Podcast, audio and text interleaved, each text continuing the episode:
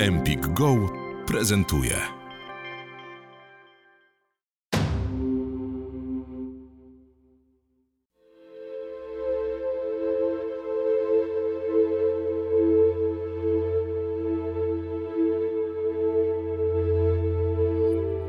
Cześć. Witajcie w kolejnym podcaście z serii Zagadki Kryminalne Empik Go. Dzisiaj zapraszam Was na odcinek sprawy, która jest wyjątkowo niepokojąca i pokazuje, że nikomu tak naprawdę nie można do końca ufać. Zdarza się, że te najbliższe i najbardziej zaufane osoby mogą okazać się nieprzewidywalne. Tragedia, która spotkała Amy Allwine, zszokowała lokalną społeczność, a miał to być dopiero początek odkrywania mrocznych tajemnic rodziny z przedmieść Minneapolis. Jeśli więc chcielibyście poznać szczegóły tej przerażającej sprawy, to zapraszam Was do słuchania. Na początku lat 90. Amy uczęszczała do Ambassador College, chrześcijańskiej szkoły w Kalifornii. Podczas studiów poznała chłopaka, który kilka lat później miał zostać jej mężem. Nazywał się Steven Allwine. Para od razu złapała wspólny język. Zarówno Amy, jak i Steven byli bardzo religijnymi osobami i aktywnie uczestniczyli w życiu Kościoła. Należeli do Worldwide Church of God, czyli Światowego Kościoła Bożego, bardzo konserwatywnego kościoła w ramach wiary chrześcijańskiej, założonego pod koniec lat 90. przez ewangelistę radiowego Herberta W. Armstronga.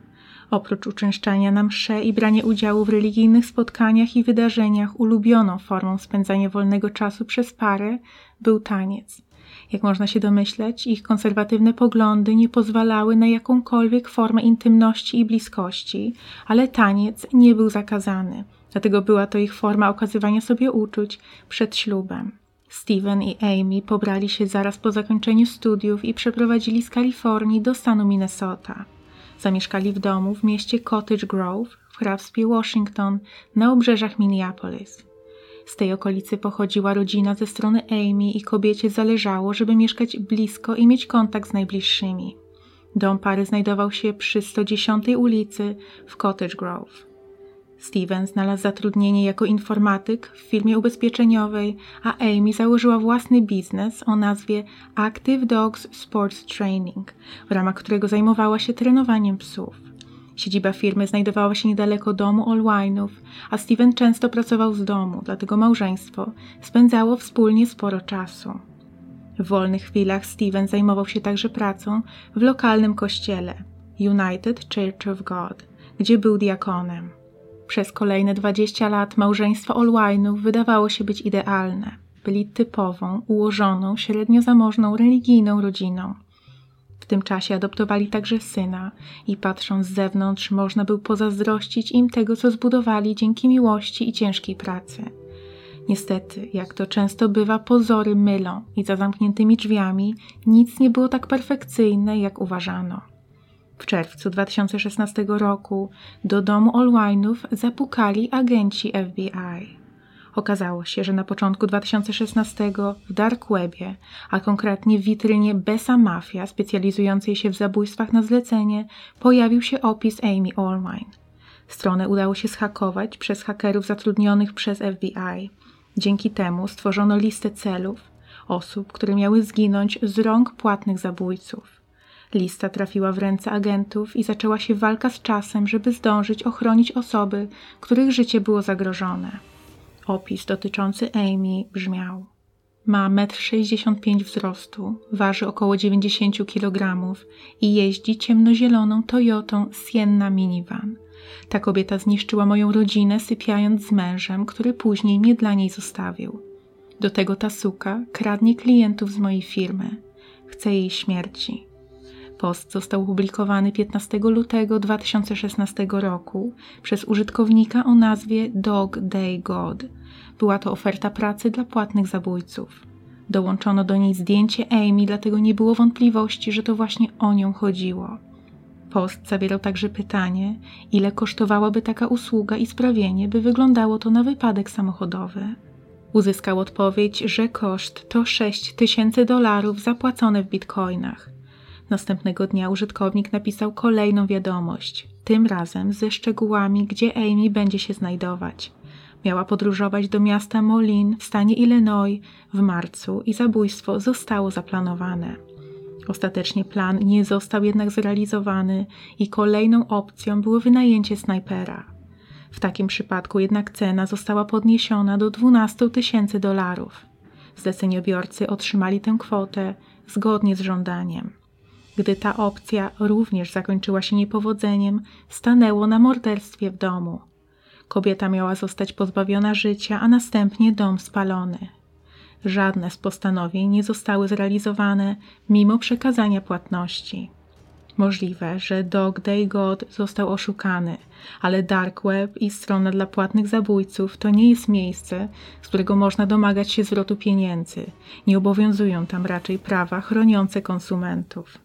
Ostatni post użytkownika pojawił się w maju 2016 roku i dotyczył chęci kupna skopolaminy, silnego leku na nudności. Autor zapowiedział, że może odebrać go w okolicach Minneapolis. Nie było wiadomo, dlaczego ktoś miałby obrać za cel spokojną gospodynię domową. Amy z pewnością nie miała żadnych wrogów, a tym bardziej takich, którzy pragnęliby, żeby zginęła. Nie było jednak wątpliwości, że chodziło o tę konkretną Amy Allwine, ponieważ, tak jak wspomniałam, w poście pojawiło się jej zdjęcie. FBI i funkcjonariusze ze stanowej policji nie byli niestety w stanie ustalić, kto stał za wydaniem wyroku i wynajął mordercę. Jedyne co mieli do dyspozycji to nazwę użytkownika. Adres IP oraz tożsamość tej osoby pozostawała tajemnicą. Po tym, że podany został szczegółowy opis kobiety oraz jej planu dnia i planów wyjazdowych, można było wnioskować, że była to osoba z jej otoczenia albo ktoś, kto od dłuższego czasu ją obserwował. Kobieta, słysząc to wszystko, była przerażona. Nie była w stanie wytypować nawet jednej osoby, która mogła być za to odpowiedzialna. Ale teraz, wiedząc, że jej życie jest zagrożone razem z mężem, postanowili zabezpieczyć dom i bardzo uważać. FBI nie było w stanie namierzyć i zatrzymać nikogo związanego ze zleceniem. Jedyne co mogli zrobić, to ostrzec i chronić potencjalne ofiary. Amy i Steven kupili i zainstalowali najnowszy sprzęt alarmowy i przez długi czas kobieta nie wychodziła z domu. Bez przerwy czuła się spięta i wystraszona. Każdy najmniejszy dźwięk dochodzący z zewnątrz lub wewnątrz domu powodował u niej panikę. Kilka tygodni po otrzymaniu wiadomości, która zmieniła jej życie o 180 stopni, razem ze Stevenem i grupą znajomych z kościoła pojechali na wycieczkę do Niemiec. Zdaniem jej bliskich był to jedyny moment, kiedy Amy mogła się zrelaksować i nie bać.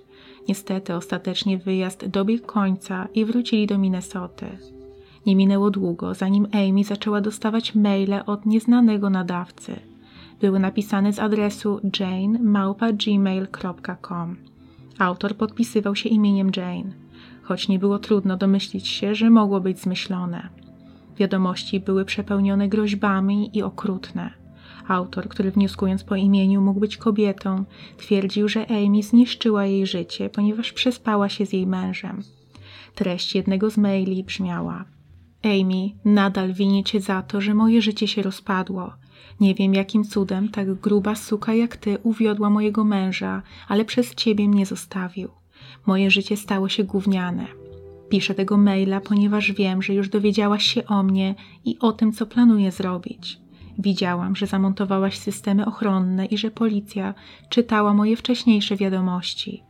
Jestem pewna, że nie będą w stanie mnie namierzyć, ale nie mogę zaatakować cię bezpośrednio, gdy nas obserwują. Popełnij samobójstwo, bo jeśli tego nie zrobisz, po kolei zabiorę ci wszystko, co kochasz i będziesz wiedziała, że mogłaś temu zapobiec.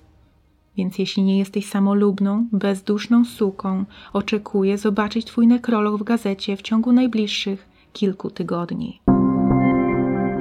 Wysłuchałeś fragmentu odcinka podcastu Empik Go. Słuchaj całości w aplikacji Empik Go. Pobierz aplikację i zarejestruj się już teraz. Wybieraj spośród tysięcy audiobooków, e-booków, audioseriali i podcastów. Masz 7 dni za darmo.